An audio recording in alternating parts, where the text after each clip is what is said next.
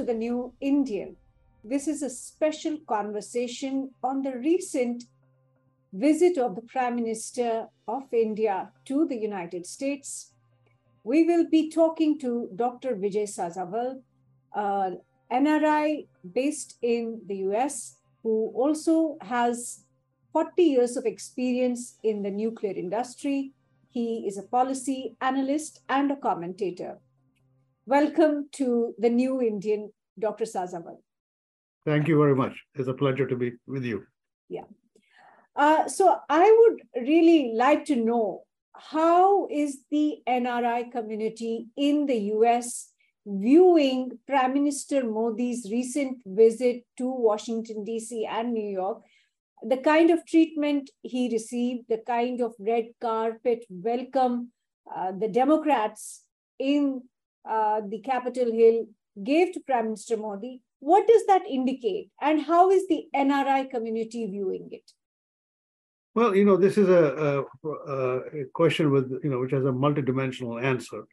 But if you look at the community at large uh, in general, uh, I mean, everybody is pleased with it. Uh, I, I, I didn't see anybody actually uh, being upset about it. In fact, uh, most are, you know, I would say proudly affiliating uh, with the fact that this is New India and is a prime minister which has brought a certain identity to India and its stature in the world. And I think uh, I heard somebody else say very interestingly that, and which I agree with, which is, well, there was always space in in the U.S. for the the creamy layer, the one that is basically heading Google's and and and Silicon Valley and and and and uh, Microsoft and like.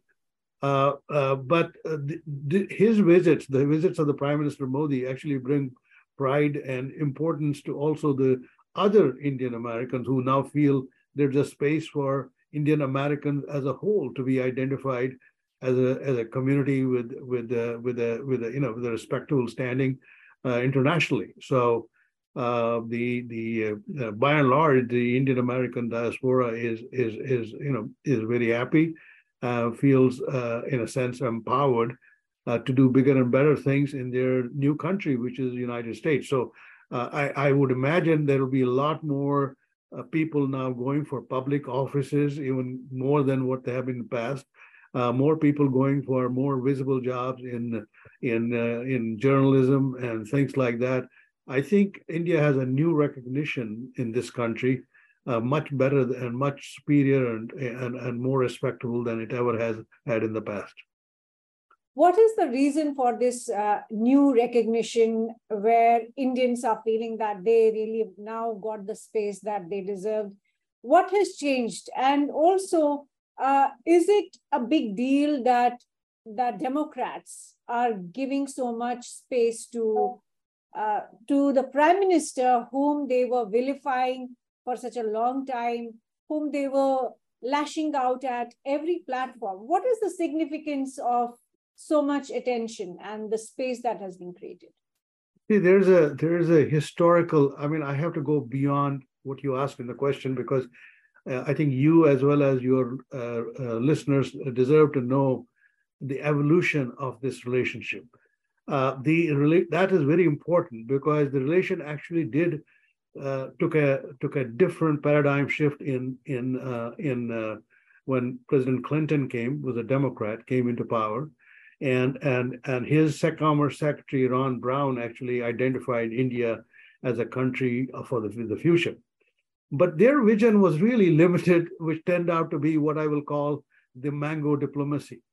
So that was a that was a period of mango diplomacy, and I think it would have stayed in that kind of a benign low level, you know, high interest country of, uh, uh, you know, of some stature, but not of a great stature.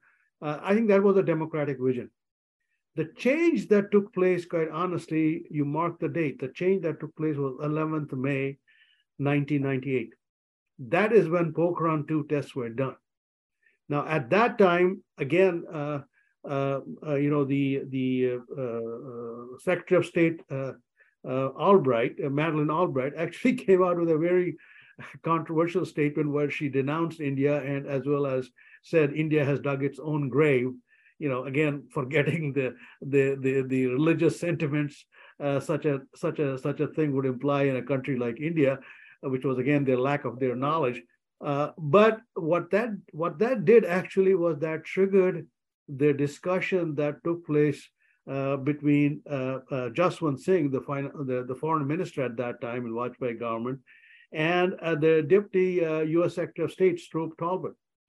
Now that actually ended up to be 14 meetings that started in June of 1990. So within a month, as much as outwardly Americans were upset, the fact was immediately they recognized India as a nuclear power, and they said, well, things cannot go business as usual with with with, with India.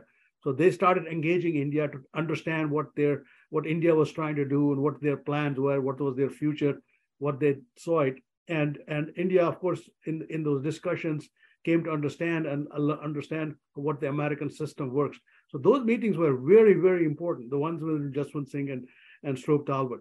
But the bottom, and again, they are in the Democratic administration, but the bottom line was what, what Democrats said is there is no way we can have a good relation with India because this all-encompassing non-proliferation act absolutely inhibits any kind of a relationship with India. And so Jaswant Singh that quite nicely, then why don't you, you know, get rid of it if you are, you know, and he said, well, I can't, and we can't. No democratic president will ever sign on a piece of paper uh, such a disqualification or such a removal if as long as India does not sign the NPT. Well, that's one thing said India is not going to sign NPT. And so he said, well, India, we're not going to have any better relationship than a than a mango diplomacy that we have already on. So it was understood at that time that that's where it is.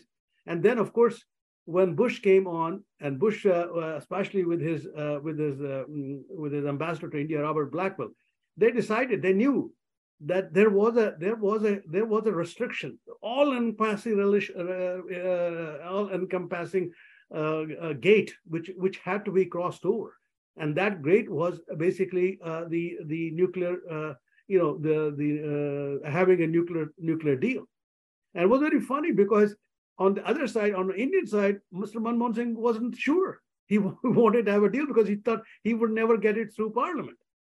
So, so it is actually the Bush administration, Robert Blackwill, um, you know, uh, Condi Rice. Those are the people who are pushing because they're saying we want a better relationship with India, but we can't have it if we don't sign it. You guys got to understand this. This power, this deal cannot. India's U.S. relationship cannot go on cannot prosper, cannot flower without that, without that agreement. And so we had an unusual situation where, of course, Democrats fought it tooth and nail in the in the in the in the Congress. They mm-hmm. said, no, India has not signed NPT, it doesn't deserve any better. We are great, Indians are great, we are friendly people, but that's where it was going to be. So what you saw at the end was that gate opening up. And the gate had really nothing to do with the commerce in the reactors. And, and, and, and, and Condi Rice, who was the Secretary of State at that time, actually admitted that publicly in, in both in Congress as well as in private. It had more to do with so strategic strategic partnership with India, perhaps with an emphasis on defense. And and and, so, and are, so let me interrupt you here. So you are really saying that Democrats did not really recognize the importance of having a strategic partnership with India but Republicans did. Absolutely. That's what I'm saying. I'm saying that sentiment is still within the core of the system. It's like, it's like, you know, it's like abortion, anti-abortion. It is what defines the Democratic Party is uh, is still the scar that India has been given this special favor without having signed the NPT. Uh, it has been given a de facto nuclear power status. That does that does not settle well with with with with Democrats. Now they have to also grapple with the fact now we have a new 500 pound gorilla out there, which is China. And here's the irony: if you look at the relationship today, I would say what what we're dealing with today is really U.S. China 2.0 plus. Yes. So U, U, U.S. India relationship really is U.S. China uh, uh 2.0 plus. And I say that because this is exactly the same system how US operated then in, in mid 70s, late 70s, early 80s, where they defined China as, as being strategic partner because we were, work, we were worried about Soviets And, and, and, and, and everything that they're saying right now is exactly what they did then. And I'm saying only the plus part. The plus part is indeed true. The plus part is there's got much lot more emphasis in this relationship on the on the defense and security issues, and there was less on that in in in, in with China, which had more to do with commercial and, and commerce and manufacturing. Uh, but the, the the the accent of the relationship was was very similar. Uh, I mean, Clinton administration and followers, they all went into the World Trade. I mean, they did everything possible to make China Ch uh, Chinese life easier. Chinese stature in the world is because of the American help. And in a way, you can see that's what they are doing here. And in a sense, quite frankly, uh, that is both a moment of happiness, but also a moment of apprehension. If uh, Democrats did not understand the significance of strategic partnership with India, what has changed now that they think that India is significant and there has to be a strategic partnership?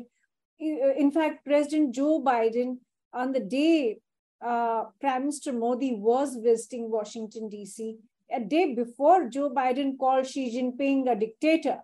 So, uh, even as Antony Blinken had gone to Beijing to meet Xi Jinping, we have seen some confusing signals from the Joe Biden administration.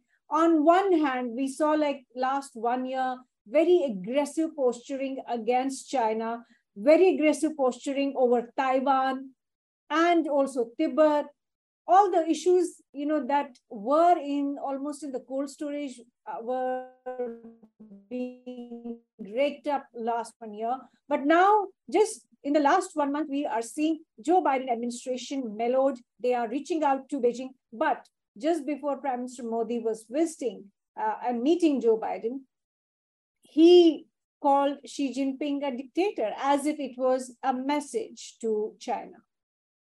Well, that, you know, that is, uh, those are the contradictions that exist in the Democratic Party. In a sense, they don't only apply to China, they also apply to, to, to India. Um, so you will have different organs of the government saying different things and contrary things, which don't really all make uh, a, sort of in a holistic manner make sense. They seem to be all pieces of the you know pieces that are flowing from different people. I mean, if you think about it, what uh, Tony Blinken said in in Beijing was that we accept that that uh, uh, uh Taiwan is not an independent country. Now you would think, having said that, that everything else should flow normally. In other words, you shouldn't be giving it a recognition of an independent state with a recognition of. So you know these are these are the contradictions in the U.S. policy, and and and, and I. In general, contradictions are in both parties, but there is no question in my mind that Democratic Party has much more contradictions within it than Republican, because Republicans are pretty black and white in many things, whereas whereas Democrats tend to be all inclusive and that doesn't sometimes work. You've got to have a, a certain position on certain things.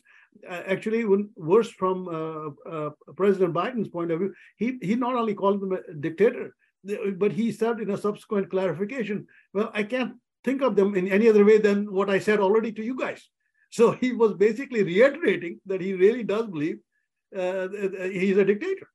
So you know, I, and I know I'm sure Chinese understood exactly what uh, he he said even in the follow-on clarification, uh, and and that's a that's a that, those are the things that they have to deal with. But uh, the, the, the, there's a bigger problem uh, as such, uh, which I've explained to a lot of people. The United States does have a problem on understanding how civilizational states, uh, you know, what their psyche is, what their mental outlook is, how how they operate. And and one of the big things in in in in civilizational states is really not only is the depth of their history, which means for them the clock is not didn't start yesterday or hundred years back or even a thousand years back, but more importantly, they are shaped by a certain certain dimensions where where where where self-esteem, where honor, where integrity, they have different meanings for those people than for in Americans in a traditional way in, in America, by and large, everything is a transaction. Everything has a transactional value. That's why there are so many lawyers in this country.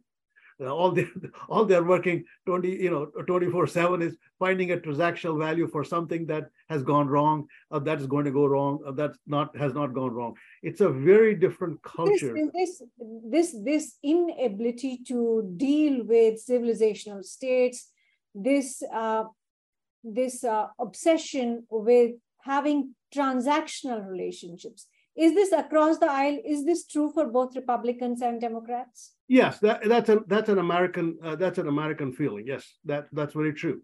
That's very true. And and I think you know uh, the the the the uh, the thing the thing that I think uh, uh, Republicans put greater emphasis on uh, national security, and that's why you know they they have they have you know in this particular case they're very clear on how the how Chinese should operate uh, uh, uh, but the but the but the uh, issue from the Democratic side is still not very clear.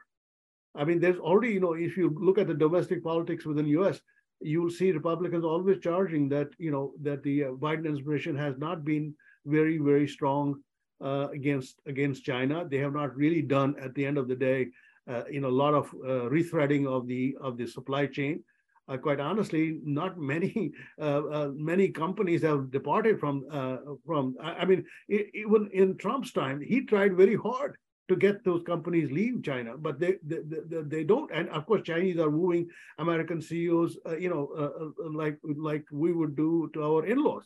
So they are doing a really good job of that. and, and there's not a really strong compulsion for the for them to do. The only thing that um, most of these American companies are now doing is looking at you know plan B in case just in case things things worsen up uh, up with them to the same degree that, that has happened in Russia. So, uh, but there is not a desire to really leave China, and and I don't think I, I don't think policy, that's, what's going on. Hmm? So, as a policy analyst, if you were asked what is the real status of U.S.-China relationship and U.S.-India relationship given the kind of U-turns Democratic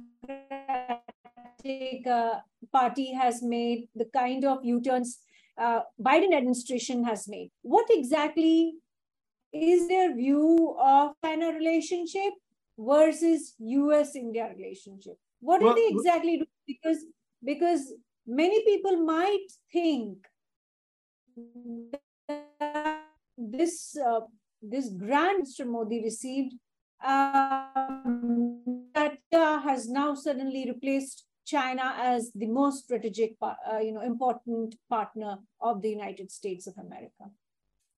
Well, uh, you know, I, I, think I think the uh, the uh, the Chinese American relationship is really not going to be substantially different than what it is today for at least another another uh, two two dozen years or another two you know two decades.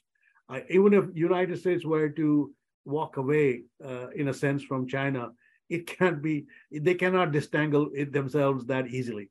Uh, you know, uh, Chinese own probably more treasury notes than uh, U.S. treasury notes than even uh, you know U.S. holds right now. I mean, China is very intricately involved with American economy. It can really uh, do a lot of things uh, that Americans will not like if it really wants to, and I think Americans understand that. So, so the American politicians basically have a challenge of how to kind of jiggle uh, those, all those balls in the air. And and and and and quite frankly, media in this country is is is very polarized. Uh, I mean, media in the United States is much more polarized than in India, much much more polarized than India, and and so you really never hear uh, what's the what the true aspect or objective discussion is. There is no never an objective discussion about China uh, because it's one party versus the other party. That's how it works out. Now, in with relationship to India, quite honestly, I think you know unsaid in the in that relationship are expectations, and and and and I think India has own its own red lines too. My my own sense is as long as the United States does not decide who should be India's friends or enemies, I think India can live up uh, with that kind of a relationship with the United States, which will be kind of always like a you know like a uh, sort of a uh, tumultuous uh, couple, uh, like a tumultuous couple, always having minor issues here and there, but go. But I think the red line will be for India when if United States says you better cut off the relationship with country X or Y or Z because they are our enemies and should be your enemies. and and you're not. And I think that will be a, a defining line for India. I think everything else probably they will live with. Uh, there has been always in the past this feeling that somehow Indians were, you know, secretly or otherwise in the pockets of the Russians. I think they understand that that that was a very immature uh, assessment, and you know, there's not, you know, there's not a Russian spy at every place and every office and every corner uh, who is going to, you know, give every every bit of information to back Russia in a matter of minutes. I think that ignorance is slowly, slowly dissipating. I think they're understanding India is a country of uh, you know with a law and order, with a with a very strong and stable administration, uh, networks uh, uh, that work very well, and so there's a lot of respect for India even between both parties, no question about it. But I think at the end of the day, uh, that will uh, you know the how the relationship will actually endure is what are the expectations that the United States will place on India and and whether India will meet or will not meet those expectations.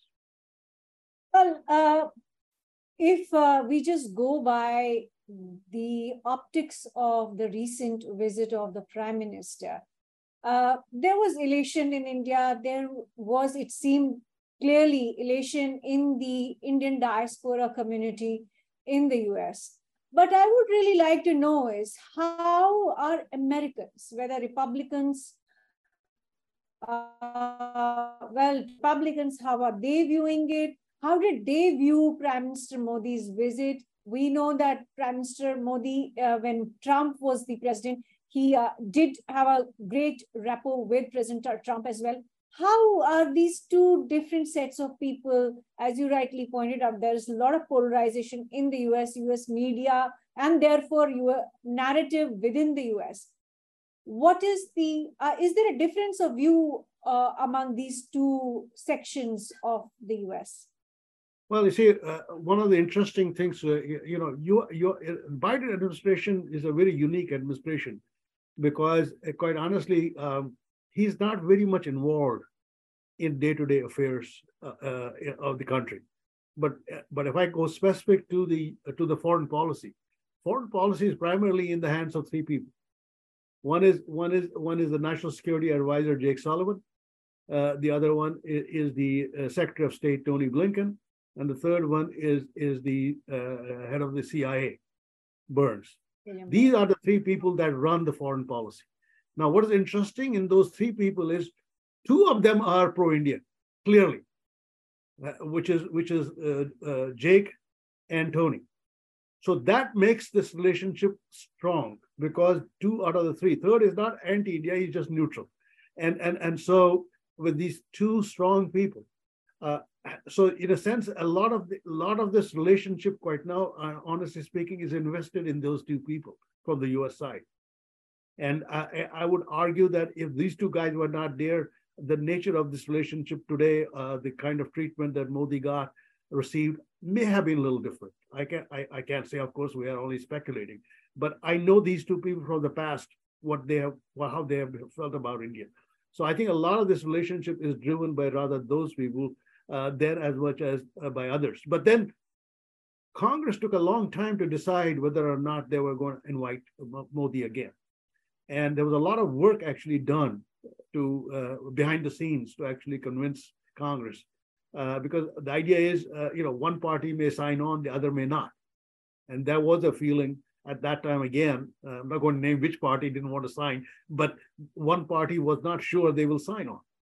So eventually that all that worked out and a lot of that effort actually goes to the credit of Indian Americans and both Indian Americans who were elected to the offices and Indian Americans who are who are basically behind some of the other uh, big strong people in the in the in the both Democratic and Republican Party.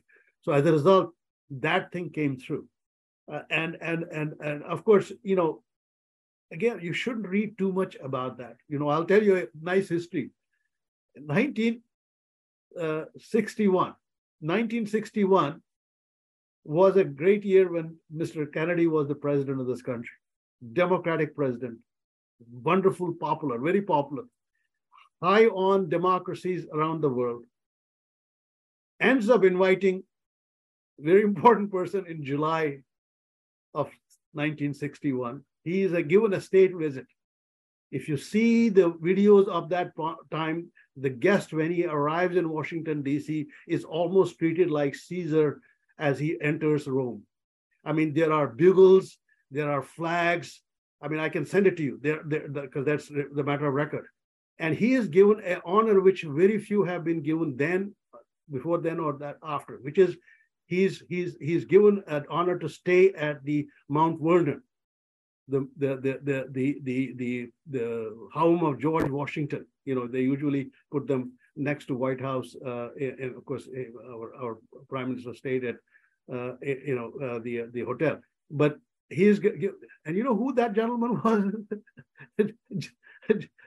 Pakistani president, Mr. Khan, and his daughter. Ayub Khan and his daughter were the state guests in 1961. So Ayub Khan was. Yes, General Ayub Khan. Again, why? Because remember, this is the time when when when Peshawar base is the most important base CIA had. It's running all kinds of programs over Soviet Union using the Peshawar Air Base with U-2s and all that. Eh, Pakistan is a member of SEATO and CENTO. So all these things, you know, talk about applauses. How we we counted how many applauses we got. Well, I'll give you only near recent more example. Juan Guaido. I don't know whether you know that gentleman. Juan Guaido was in, a guest of. Uh, he is he was de facto called the president in waiting for Venezuela. He received a standing ovation in the House.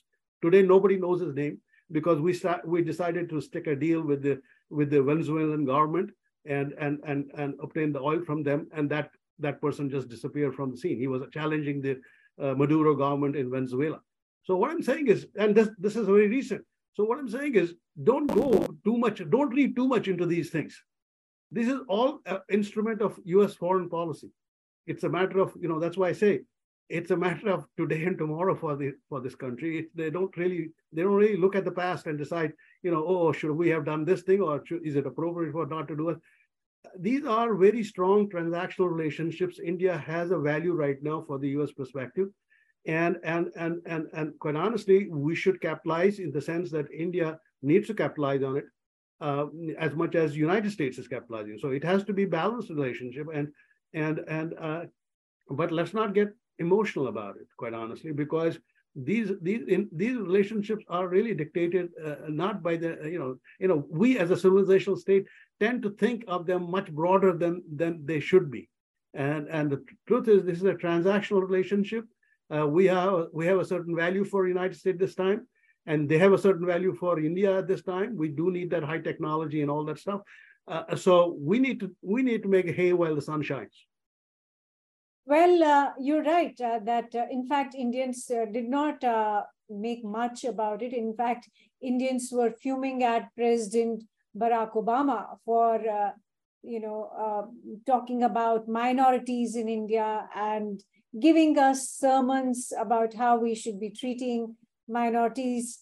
And finance minister, no less, finance minister of India actually made an official rebuttal to his statement. So clearly, India is not getting carried away. It's not getting emotionally uh, carried away by, by the reception that uh, Modi was given. So I would like to understand that do Americans also uh, understand or do uh, Americans also think uh, what, pre- what President Obama basically um, uh, talked in that interview on uh, Amanpour show. Do Americans, do average Americans also think like him the way he does about India, where he's expressing concern about minorities? Is that a well, general view? See, the, the, the problem is, uh, you know, there was a poll here conducted uh, a, a, week or two weeks back. Uh, people were asked, uh, have you heard the name Modi? And it was like 35% or 40% or something like that, small number. Uh, the problem is there is not much news about India in general here. I mean, even uh, when Mr. Modi came here, you know, th there was very little reporting, and it was most of it was hidden somewhere else, except maybe on the day he spoke in Congress, he may have gotten a front page. But by, by and large, I remember when, when he arrived here, I was looking at BBC. They used to start, you know, every day have international news. They didn't cover him at all. so we we we so, so there's not much of a knowledge about what's what so, excuse me. So, uh, so we, uh, we, uh, uh, we, um, we, we, people here that really don't know much about it. Now, if somebody would, would ask, uh, you know, this is what uh, Mr. Obama said, I'll tell you, uh, uh, the Democrats will immediately uh, give him high credence and credibility, and Republicans will denounce him even without hearing what he said. You know, they, so uh, the views in this country are very, very, uh, uh, you know, um, sort of polarized from the point of view of who is speaking and what is he saying. So, um, you know, Democrats still, by and large, do support these all these organizations that have come out about the about the issues dealing with uh, uh, the minorities and human rights in India. And you see, as a person who is intimately knowledgeable about the landscape in India, that worries me. That doesn't worry me, uh, uh, you know, about India because India will survive no matter what. But that worries me. What is the quality of the news about other countries that they give us here? Yes. What is the quality of the news about Russia they gave us there? What is the quality of the news about South America, Brazil, about Africa? South, if that is the same quality of news that they give us about India, then you have to be afraid. You have to know that these guys aren't giving you the right news. They're giving you a perspective that they carry and they want to convince you that is what is the truth. And this is a this is something that people don't think about very hard here. Even Indian American diaspora doesn't. They don't think about the fact that, hey, if they are saying news about India and you agree that news is not correct, how do you put a lot of assurance on the news that you're getting in this country, uh, supposedly uh, about other countries? And I question that. I question that all over all the time. That the quality of news in this country is so one-dimensional. So much narrative follows essentially what the U.S. government narrative is that you really don't know what the what the truth is elsewhere. This is a big challenge for for for us living in America. So basically, you're saying that whether it's Obama or whether it's uh, Pramila Jayapal, Ilhan Omar, this whole uh, circle of Democrats who uh, basically have been vilifying Prime Minister Modi, have been vilifying India, have been constantly attacking India for uh, over Muslim minorities. They don't really, I mean, they don't really, this is not a view that is uh, that resonates with the majority in the US. I agree. Uh, uh they, most don't really know because they again they will. If you're a Democrat, uh, most likely you will say, well, if they are saying it, then it must be true. Mm-hmm. Uh, because I but said, general public would general public wouldn't really know. No, general public wouldn't because they would they don't know much about what's going on there, and you know they they they you know by and large the Indian you know in a sense Indian American uh, diaspora actually is the single biggest spreader of the news about who the Indians are. I mean, we, you know, everybody in this country, Democrat, Republican, will always tell you, you know, hey, my neighbor is an Indian American and he's a nice person. He, they are good people. They don't, they're not loud. They're not, they, they believe in laws. You know, they don't cause any trouble in the neighborhood. Their children are excellent, man. I wish I had my kids going to Harvard and, and all these top schools that their kids go to. So our image uh, uh, of India uh, that um, the American traditional Americans talk about is really made by the Indians who live here in their midst.